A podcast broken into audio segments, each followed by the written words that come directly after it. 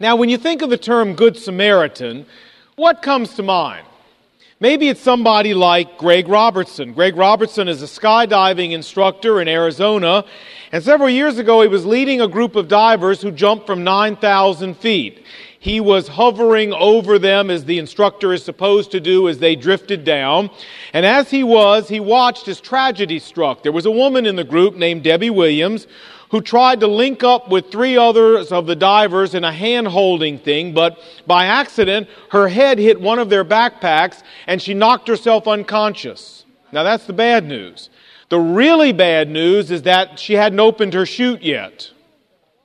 And so, unconscious, she began plummeting to earth, tumbling kind of like a rag doll. And as Robertson watched this, he decided he had to go after her. And so he straightened himself up completely, put his hands at his side, locked his ankles, turned head first, and in a head first dive, with his chute not yet open, he went after her. Huh, can you imagine?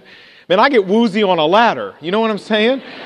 He caught up with her at three thousand five hundred feet above ground, which at the speed they were going, over two hundred miles an hour, was meant that impact was less than ten seconds away. He caught her at three thousand five hundred feet, was able to turn her body around and face her in such a way that it was possible for her chute to open. He pulled her emergency ripcord at two thousand feet when they only had six seconds left to go, and then was able to dislodge from her enough to pull his own chute and his chute open as well. Miz Williams hit the ground unconscious, landed on her back. She fractured her skull, broke nine ribs, perforated a kidney, and did a bunch of other minor damage. But she's alive. And in the history of recreational skydiving, the paper said, there has never been a rescue like this ever recorded in all the history of recreational skydiving. What Robertson did, I would say, definitely falls into Good Samaritan range. Wouldn't you say? Yeah, I would. Well, now, Good Samaritan is actually a word that comes out of the Bible. It comes out of a story that Jesus told in the Bible, and its language has kind of become part of our culture. We talk about people being Good Samaritans. We have Good Samaritan hospitals, Good Samaritan nursing homes, Good Samaritan mercy institutions. But folks, you know, Jesus did not tell this parable or this story so that we would have a nice name to use for our hospitals. He told the story because there's a truth in it that he wants to change our life with. And that's what we want to talk about this morning. What's the truth that Jesus wants to use to change our lives? Let's look at it together. We're at verse twenty-five. On one occasion, an expert in the law stood up to test Jesus. Teacher, he asked him, what must I do to inherit eternal life? Now, the parable of the Good Samaritan actually flows out of a confrontation that Jesus had. And the confrontation was with a theological expert in Israel who came to ask Jesus a theological question. And his question was, what do I have to do to inherit eternal life? There's an assumption that lies under this question. And the assumption is that eternal life is something that I earn. Eternal life is something that I merit or I work my way to with my good works. And so the real question he's asking is, what works do I have to do, Jesus, so that I can earn or merit eternal life? Now, Jesus says to him, well, what's written in the Old Testament law? You're an expert, you're a doctor, you're a theologian. How do you read it? He answered and said, well, the way I read it is you need to love the Lord your God with all your heart and all your soul and all your strength and all your mind, and you need to love your neighbor as yourself. And Jesus said, you've answered correctly. You hit the ball out the park, buddy. You get an A. That's exactly right. And of course, Jesus had said that himself. Matthew chapter twenty-two, Jesus said, if you remember, on these two commandments, loving the Lord with all your heart, soul, mind, and strength, and loving your neighbor as yourself, on these two commandments hang the rest of the whole Bible. They're the key, the two greatest commandments. So Jesus says to him, you're absolutely right. Do this, verse twenty-eight, and you will live. Do these two things, and you will have eternal life. Do these two things, and you can earn your way into heaven. You're saying, now, well, on, wait a minute, hold on, just a second, time out. You're telling me right here that Jesus Christ is endorsing salvation by human works? Is that what you're saying? Well, now listen a second. What I'm saying is that a person wanted to know how to work their way into heaven. And what Jesus says to them is, if you want to know how to work your way into heaven, this is the way. Keep these two commandments and you can earn heaven. And by the way, that's still true today. You want to work your way into heaven? You can do it. All you have to do is keep these two commandments. But just don't forget, it's an all or nothing affair. What I mean by that is the Bible says, James chapter two, whoever keeps the whole law and yet violates it in one point, from God's point of view, in terms of God's jurisprudence, he's violated the whole law. In other words, there's no such thing as earning your way into heaven by keeping the law ninety-nine point five percent. You can't do it. It's one hundred percent. You keep these commands one hundred percent, and yes, you can earn your way in. But if you don't keep them one hundred percent, it's just like you did zero. There's no middle ground. It's one hundred percent or nothing. Everybody understand? Now, let's pause for a moment and ask ourselves a question. Can anybody keep these two commands one hundred percent? Can it be done? Is it even within the realm of possibility for you and I to do it? Can anybody love God with all their heart and all their soul and all their mind and all their strength every moment of every day of their life? Can they? Can anybody love their neighbor the way they love themselves every moment of every day, of every month, of every year of their entire life? Can it be done? Can you do that? Now, can I do that? Well, I believe the answer is absolutely not. It can't be done. The way I see it, parents qualify as fellow men, don't they? Don't they qualify? And so if you didn't blow your salvation and you didn't blow heaven by the time you got through your terrible twos, you definitely blew it by the time you were a teenager. There's not a teenager in the world who can work their way to heaven if this is the deal, because there's not a teenager in the world who treats his parents or her parents the way they want to be treated every moment of every day of their life. You can't be done. It's impossible. You've blown it. I've blown it. This theologian had blown it. And what Jesus was looking for was humility and honesty about the fact that we can't do this. What he wanted the theologian to say to him was, you know, Jesus, I've really tried to love God with all my heart. And I've really tried to love my fellow man like myself. I've given him my best shot, but I can't do it. I failed miserably. And so what I need to ask you, Jesus, is, is there some other way to get into heaven? Is there an alternate plan for people like me who can't meet the demands of working my way in? Because I can't do this. That was the point that Jesus was trying to get this man to see, that yes, there is a way to earn your way into heaven, but nobody can meet the demands of getting in that way. So we all need an alternate way in, a way that doesn't depend on our good works. And that's why Jesus Christ came to this earth, friends. That's why he died on the cross, to provide an alternate way for people who can't work their way in, which means all of us. You with me? Now, if you're here and you're still trying to work your way into heaven, let me just take a moment and say to you that I hope you're listening. I hope you'll listen to what God's saying to you this morning in the Bible. He's telling you that no matter how hard you try or how sincere you are, you can't do it. He's telling you that no matter how hard you work at it, you're not going to make it. You need plan B. Just like the theologian needed plan B. Just like we all need plan B. And plan B is that we confess that we're unable to do it. Plan B is that we throw ourselves on the mercy of God. Mercy is something that God gives to people who don't deserve it. And that's what we're looking for, because we can't deserve heaven. And that we trust Jesus Christ to do something for us, to forgive our sins and get us into heaven, something for us that we can't do for ourselves.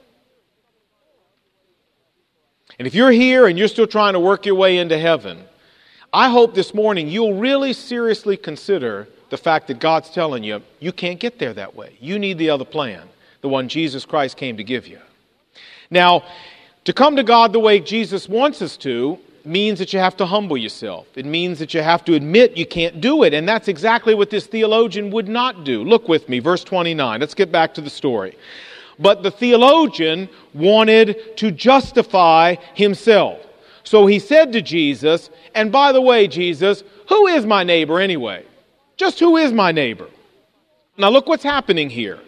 There's two alternatives you've got when you're faced with a standard you can't keep. Listen, the first alternative is to humble yourself, lower yourself, and admit, I can't do it. The other alternative is to lower the standard to some place where you can keep it. You understand? And what Jesus was looking for is for this man to lower himself and say, I can. That's not what the man wanted to do. He said, I'm not lowering myself. In my self-righteousness, I'm determined I'm still going to try to work my way into heaven. What I want to know is, can I lower the standard? I may not be able to live up to it. Can I bring it down? So, by the way, who is my neighbor anyway that I'm supposed to love the way I love myself? I mean, is it the people just around my house? Is it fifty yards from my house? Is it half a mile from my house? Is it only the people in my village? Where does neighbor stop that I have to love them like this to earn my way into heaven? You understand what's going on, what the question is all about? It's an attempt by this self-righteous man to bring the standard down to a level where he could keep it. Because if neighbor just means my family and my friends and all the good old boys I know, then maybe I got a shot at keeping this. But if it means everybody in the whole world, well, we got another problem then. So where's the line, Jesus? And that's why Jesus tells the parable. Remember, the parable is meant to answer the question, how far does this word neighbor really go? Okay, let's look at it.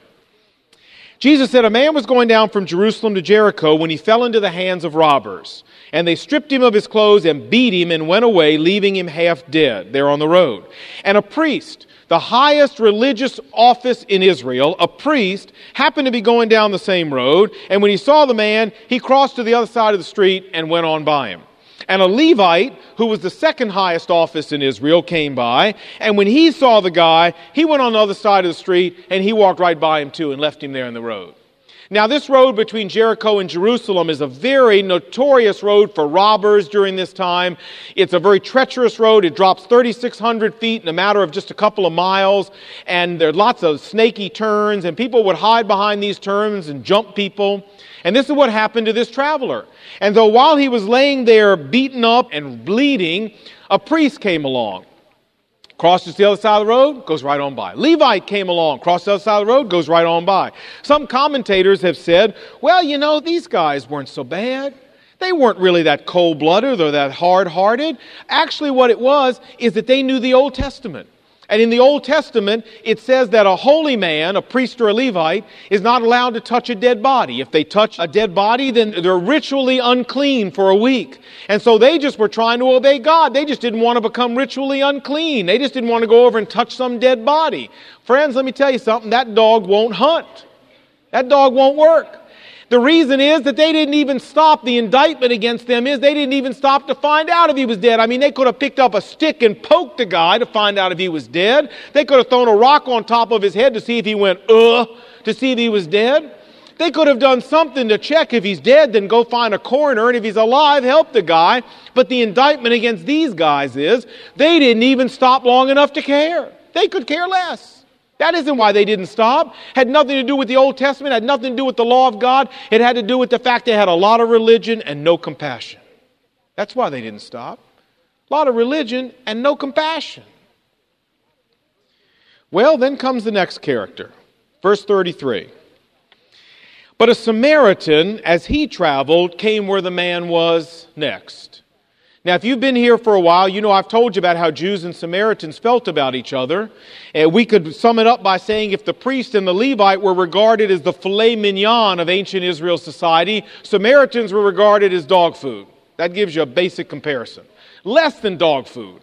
Jews just despised Samaritans, and Jesus could not have picked a more despicable character in the mind of Jewish people to bring into this parable. But as big as the difference was between priests and Levites and Samaritans in social standing, the difference between the heart response of this man and the response of the priest and the Levite was even bigger. Look, and when he saw the man, he had compassion upon him. He took pity upon him. And he went to him, and he bandaged his wounds, and he poured oil and wine on them. And he put the man on his own donkey, and he walked, and he took him to an inn. And there he took care of him that night. And the next day, when he had to go about his business, he took two silver coins out and gave them to the innkeeper and said, look after this guy, do whatever he needs to get him well, and when I return on my way back home, when I finish my business, I'll reimburse you for any extra expense you've incurred taking care of this guy. Hey, now that's a slightly different response than the priest and the Levite, wouldn't you say? Here was a guy who had compassion. Here was a guy who took a personal interest. Here was a guy who took some risk. I mean, how did he know this wasn't a trap and that robbers weren't hiding behind the rocks waiting to jump on him when he stopped? Here was a guy who was willing to be delayed, willing to be inconvenienced, willing to even financially have to pay something to help another human being. And you know what's really interesting?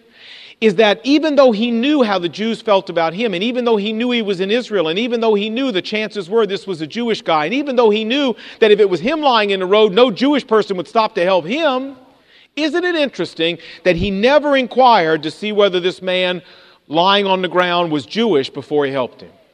Isn't it interesting he didn't pull him up by the hair and go, "Hey, are you Jewish?" "Yeah, I am." "Well, rot." He never did that. He said, here's a man who has a need. I don't care whether he's Jewish or he's not Jewish. I don't care whether he would have helped me or whether he wouldn't have helped me. Here's a man who has a need, and I'm going to help him. Now Jesus makes this theologian give the final conclusion to this whole thing. Jesus says, verse thirty-six, "Now, Doctor so-and-so, which of these three men do you think was a quote-unquote neighbor to the man who fell in the hands of the robbers?" Well, the expert in the law said, "I guess it's the one who had mercy on him."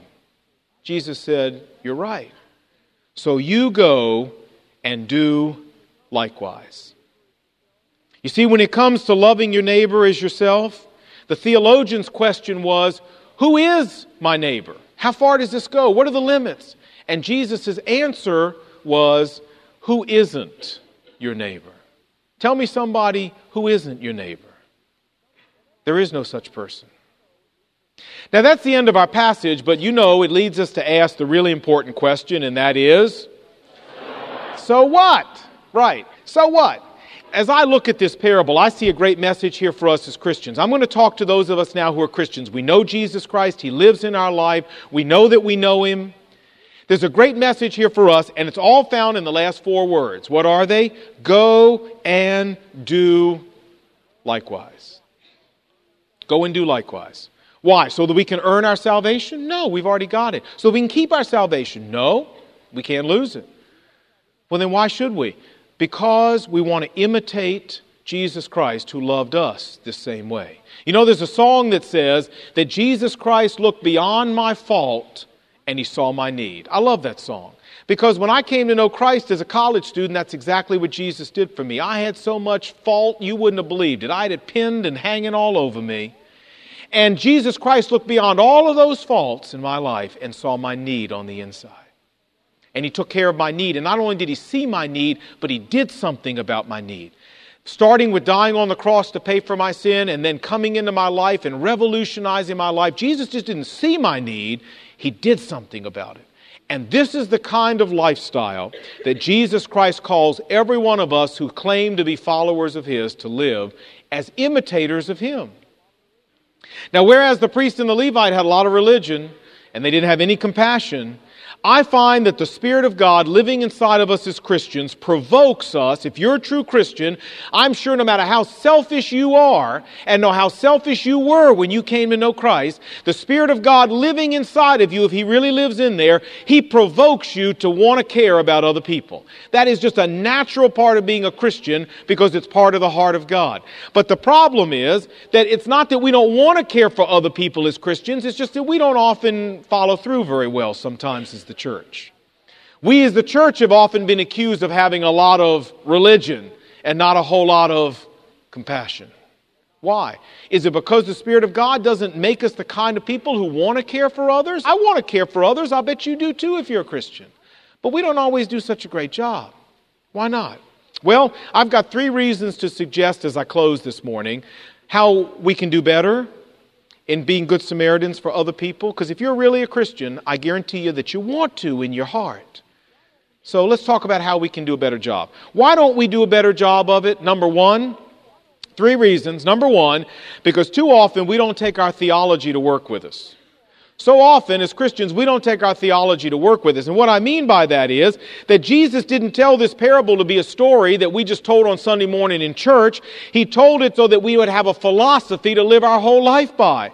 And there's so many of us as Christians, when we walk out the house on Monday morning, we walk out and say, well, you know, that was great for yesterday, but I'll put my Bible back on the shelf this morning. I'm going to put everything else I learned at church back on the shelf this morning. I mean, when you walk in the world out here, friend, you lock and load. All that Sunday talk is nice for Sunday talk, but this is lock and load country out here, pal. You can't live like that out here. And I say, that's ridiculous. Jesus Christ gave the Bible to teach us how to live Monday to Saturday, not just on Sunday morning. And if you're not letting the Bible teach you how to live Monday to Saturday, then you're not getting the Bible the way God wrote it. Yes, this is for Monday to Saturday, and we need to walk out of our house every morning saying to ourselves, God didn't send me in the world today just to take care of me. God sent me out here to take care of people and help people and care about people that He brings across my path who have needs, because He put me in this world to be a good Samaritan. Go and do likewise. That's what He said. But too many times we put our theology on the shelf and we let the world system and our own selfish nature teach us how to live on Monday to Saturday. That's why we don't do a better job. You know, Dwight L. Moody was one of the greatest evangelists America ever produced, maybe the greatest, bar none. In eighteen ninety-nine, he was in Oakland, California, preaching a series of messages, and he finished up one night, and then he and his song leader, a fellow named D B Towner, Mister Towner, got on a train to go from Oakland to Santa Cruz. And as they were on the train, it was early in the morning, like one, two o'clock in the morning, and they had a sleeper compartment. But in those days, you didn't have private sleeper compartments. They were kind of like semi-private. And so there was room for three or four people in these compartments. Well, as they were traveling, they made a stop, and into their compartment, the train was very crowded, comes this young drunk guy. He got blood all over him. He was filthy. He had a, an eye swollen shut because he'd been in a fist fight and a brawl. He stunk of whiskey. He was a mess. And he got in, came into Moody's compartment, and he recognized Moody. I don't know how. Maybe he heard them talking, but somehow he recognized Moody. And he said to Moody, he said, Mister Moody, I want to sing to you some of the hymns I learned as a little boy. And he starts singing every song he knew. And Moody was just getting more irritated and more irritated. I mean, the guy was dirty, he was smelly, he was stinky, he was obnoxious. Finally, Moody picked up his little suitcase and said to Towner, Towner, come on, we're getting out of here. I'm not going to sit here with this guy. Towner said, well, Moody, the train's packed. There's no place else to go. There are no more sleeper cars. Moody put his bag back down, sat back down, began complaining out loud, but this guy's still singing, began complaining out loud about the railroad and why they would let obnoxious people on to bother peace-loving people like him. And he was tired. He had to preach the next day, and he was going on and on. Finally, the conductor came by. He got grabbed the conductor and pointed this young drunk out to him and said, you know, I got to think things to do tomorrow. I'm Dwight L. Moody. I got to preach tomorrow. I need this guy out of here. I need my sleep. Get him out of here. So the conductor came in and put his arm around the young man and spoke a few quiet words to him and took him back to the baggage car where he cleaned off his wounds and where the conductor took his own handkerchief out, made a bandage to put across the guy's swollen eye and found him a comfortable place where he could lay down and put him to sleep. And then he came back and told Moody what he had done and everything was taken care of and that Moody could rest quietly now. And Towner, telling the story, says it got real quiet in their berth, which was unusual for Moody.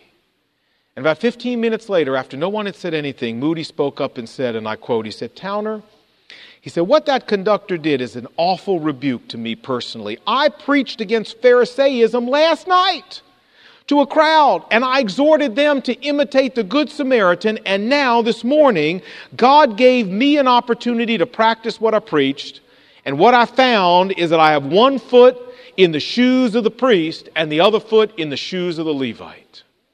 And the rest of his ministry, Dwight L. Moody would tell that story against himself as an example of how easy it is to separate and disconnect preaching from living.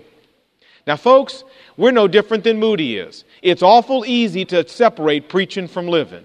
And I'm telling you, one of the reasons we have trouble being better Good Samaritans is because we separate preaching from living. We ought to have a sign over our door every morning when we walk out that says, in giant letters, you are entering Good Samaritan territory. Because that's true. And God sends us out that door every morning, not just to go take care of number one, but to care for the needs of people. Take your theology with you. Number two, why we have a hard time doing this is because we're too busy to slow down for people. Often we're in so much of a hurry, we don't have time to slow down for people. You know, to be a good Samaritan means you've got to be inconvenienced. It means that you're going to have to put out extra effort. It means that your comfort zone's going to get disrupted. It means that you're going to have to get personally involved. It means you're going to have to flex your priorities that you had for the day so that there's room to fit in the need of a person that maybe you didn't plan on. And I find that one of the greatest enemies of my being a good Samaritan is not that I don't want to be nice to people. It's not that I don't want to help people. It's just that I'm running such a crazy rat race pace that I always seem to be in such a hurry to get something done. I don't have time to slow down to talk to anybody or care about anybody that's not in my schedule. I got my day timer with my list of things to do today, and they're not in it. You know what I'm saying?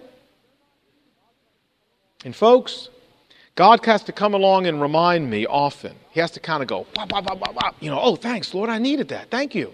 That people are more important than schedules, that people are more important than accomplishments, that the most important thing I will ever accomplish in any day is to care for somebody who has a need. That's the most important thing the day could do. Boy, did I get a lesson in this one time.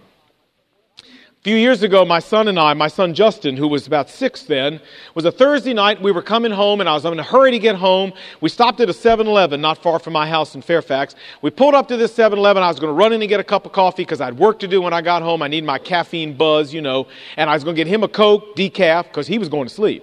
And we pulled up in front of this seven eleven, and right where I pulled up, there's this drunk sitting right in front of us, leaning on the wall of seven eleven, drinking peach wine. Just drunk as he could be. So I got out of the car and I got Justin out. We started to walk into seven eleven. This guy says to me, he says, hey, sir, could, could you get me a pack of cigarettes? And I said, no. And I walked on in, got my coffee. And Justin got his Coke. And we come back out. And guess who I got to walk by to get back to my car? He's still sitting there drinking peach wine. When I walk by him this time, he says to me, hey, He says, hey, could you help me get home? He said, I only live not too far from here, but I don't think I can get home by myself. I got that big street to cross out there. I don't think I can get across it without getting hit by myself. And I said, I'd really like to help you, son, but I can't help you. I'm in a hurry. I got some things I got to get home and do. I'm sorry. I hopped in my car, started my car, put it in reverse. Now, you know what I was in such a hurry to get home and do? I had to speak the very next night to the Central Union Mission Banquet, and I was in a hurry to get home and prepare a message about how important it is to care for down and outers. This is true. Absolutely true. God's honest truth. That's what I was going home to work on. And I put my car in reverse, and I started to pull out, and I thought, I can't do this. So I slammed my car back up in the park, got out of the car, walked up to him. I said, what's your name? He said, my name is Jimmy. So, all right, Jimmy, what kind of cigarettes do you smoke? I smoke Salem's. I said, all right, sit here. I'll be right back. Went in, got him some Salem's, came back out, gave him some Salem's. I said, now, where do you live? Can you find where you live? I think so. I said, all right, come on, let's go. I said, Jimmy, we started to walk to his car. I said, Jimmy, you don't feel sick, do you? Do you feel sick, Jimmy? He said, no, I feel fine. I said, because if you feel sick, Jimmy, we'll walk. No, he says, I feel fine. I said, okay, now, Jimmy, if we get you in the car and you start feeling sick, you remember, you tell me right away. As soon as you feel yourself getting sick, you let me know, okay? I will. I feel good. I said, okay, Jimmy. So I put him in the car and buckled him in. He kept rolling over. I kept saying, Jimmy, you got to sit up. Tell me where we're going here. And we took him home. His wife had left him. She'd taken the kids. You'd never seen such a pig pen in your life. You think your room in college looked bad. I want to tell you, it didn't look nothing like this place. Food all over everywhere. There was a loaded revolver sitting on the table there. And he picks up this revolver and starts waving around drunk as a moose. And every time he waved in one direction, I tried to move the other direction. And he's going to my son. He said, I bet you you've never seen a loaded gun up this close, have you, son? And I'm going, no, and I haven't either. Put that thing away. I called up a good friend of mine named Rick Wood, who's got a lot of experience working with detox people, and we got him into a detox program in Washington. This guy gave his life to Christ. He went down to Asheville, North Carolina, to a detoxification, a Christian alcohol abuse program, began working for them, driving vehicles for them, and I still get letters every once in a while today from Jimmy telling me what God's doing in his life. Can you believe that? But I'll tell you what, God taught me a big-time lesson about being in so much of a hurry, I don't have time for people. Now, I tell you, the message went great the next night because all I did was tell the story of Jimmy. Ha, it was great. I didn't even have to work that hard. And I had my sermon. But folks, let me tell you something. If you and I are in such a hurry that we don't have time for people, you and I are in too much of a hurry. And we're in so much of a hurry, we're going to go right past our soul if we're not careful. We need to slow down. And you know what? What you accomplish for the U S government, what you accomplish for your employer, what you accomplish for yourself is not going to make nearly as much difference as how many people's lives you can help and touch in this world. Slow down. Third and finally, you know why sometimes we're not the kind of good Samaritans we would like to be? It's because many times our relationships with people are too shallow. You don't just be good Samaritans to down and outers. I mean, I've told you a couple stories about down and outers, but one of the greatest places to be a good Samaritan is with fellow Christians. They have needs. That's a great place to be a good Samaritan. But the problem is so often our relationships with our fellow Christians are so shallow that they don't know what our needs are and we don't know what their needs are. We pass each other by, you know, like two ships in the night, and nobody knows enough about the other person that they could care for them if they wanted to. We have a little twenty-three-month-old daughter. Most of you know that. She has a very serious seizure disorder. And this church has been marvelous in caring for us and supporting us. Fairfax County Social Services is in touch with us because they're helping us a lot. And they always comment at the kind of care that our church has been giving us. Every time they come, they make some comment. They're amazed at the support that this church has given us. But you see, I have one advantage built in that you don't have. And that is I'm up here every week and I can tell you a little bit about what we're going through. I can tell you a little bit about what our problems and our struggles are. You don't have that built-in advantage. How are people going to learn what your needs are? And I have people all the time who'll say things like, well, this church or that church or even our church wasn't friendly to me, didn't care about me. When I had needs, they didn't meet my needs. Well, now, wait a minute. Hold on. The question we have to ask is, did you put yourself in a position with relationships inside that church where people could have even found out what your needs were? That's the question to ask first. Then if the church didn't come through, all right. Criticize them. But don't say, I only came on Sunday morning, I came in for an hour, I left for an hour, I had all these needs, the church did nothing. Wait a minute. Slow down a second. If this side of this auditorium this morning wanted to be good Samaritans to this side, could they do it? No. There's no way. And this side couldn't do it to this side. Why? Because sitting in a big old meeting like this, relationships are too shallow to find out what needs are, and you can't be a good Samaritan until you know what needs are. And so I want to end by talking about not just so what, but now what. What do I want from you? Now what? I tell you what I want from you.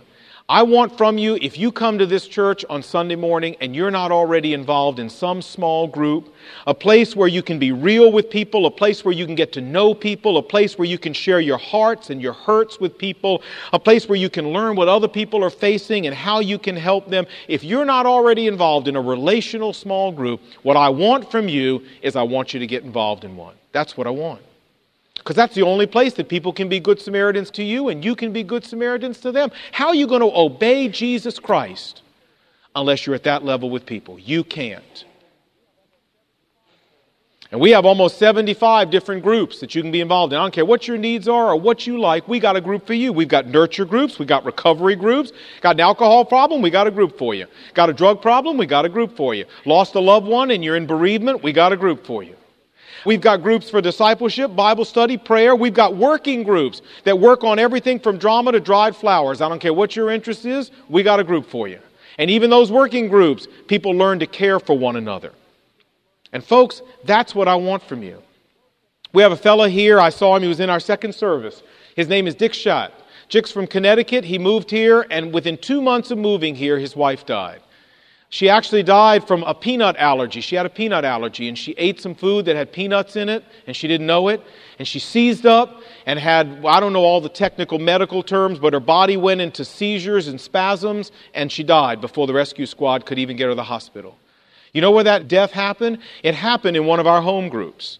Because when Dick Schott moved here, within several weeks of coming, he began going to a home group because he said, I need people and we need relationships and we need to build friendships. And they were at a group meeting with six or eight other couples from our church when that death happened. Happened last year. You know, Dick Schott will stand up and tell you, he stood up in a membership class, he'll tell anybody who asked him that this church gave him the most marvelous support and the most marvelous care that any church imaginable could have ever given. He said it at the funeral. But you know why? It's because there were six couples who were there when that woman died who knew what that man needed and took it upon themselves to make this man's needs their own. And they still do it to this day. Now, if he would only been coming to Sunday morning service and you'd have read about his wife dying in the bulletin, do you think he'd have gotten that level of care? No way. But this man was proactive, and he was smart enough to realize he needed relationships with people. And I want to challenge you. You're going to have to be proactive. We got the groups, but you're going to have to be proactive. And right out on our Welcome Center table, we've got three pieces of paper. They used to be green, yellow, and blue, but people already have taken them all. So now they're all white because we had to Xerox some more. But anyway, one says small groups at McLean Bible Church. That was the green one. One says home groups. That's the group that Missus Schott died in. That's the blue one. One says fellowship groups. You say, why do you print three pieces of paper for the same stuff? They're all different. I told you we got a bunch of these. And what I want you to do is go out there and get one of these if you're not already involved in a group, and I want you to get involved. You say, Lon, that's scary. Uh-huh. You say, it's risky. Uh-huh. You say, I feel a little weird doing it. Uh-huh. You're right. But folks, the rewards will make up for any bit of discomfort you have. Take a risk. How in the world are you ever going to be a good Samaritan keeping an arm's length distance between you and other people? The Good Samaritan had to go over and touch this guy, hug this guy, pick this guy up, get close enough to smell him. And that's where Good Samaritan work happens, close to people. So you need to get close to people, and we need to get close to you if we're going to help you. Well, I'm out of time. That's my heart for you. Gosh, I hope your life will be changed as a result of what you heard here this morning. I hope you'll do something about it. Let's pray.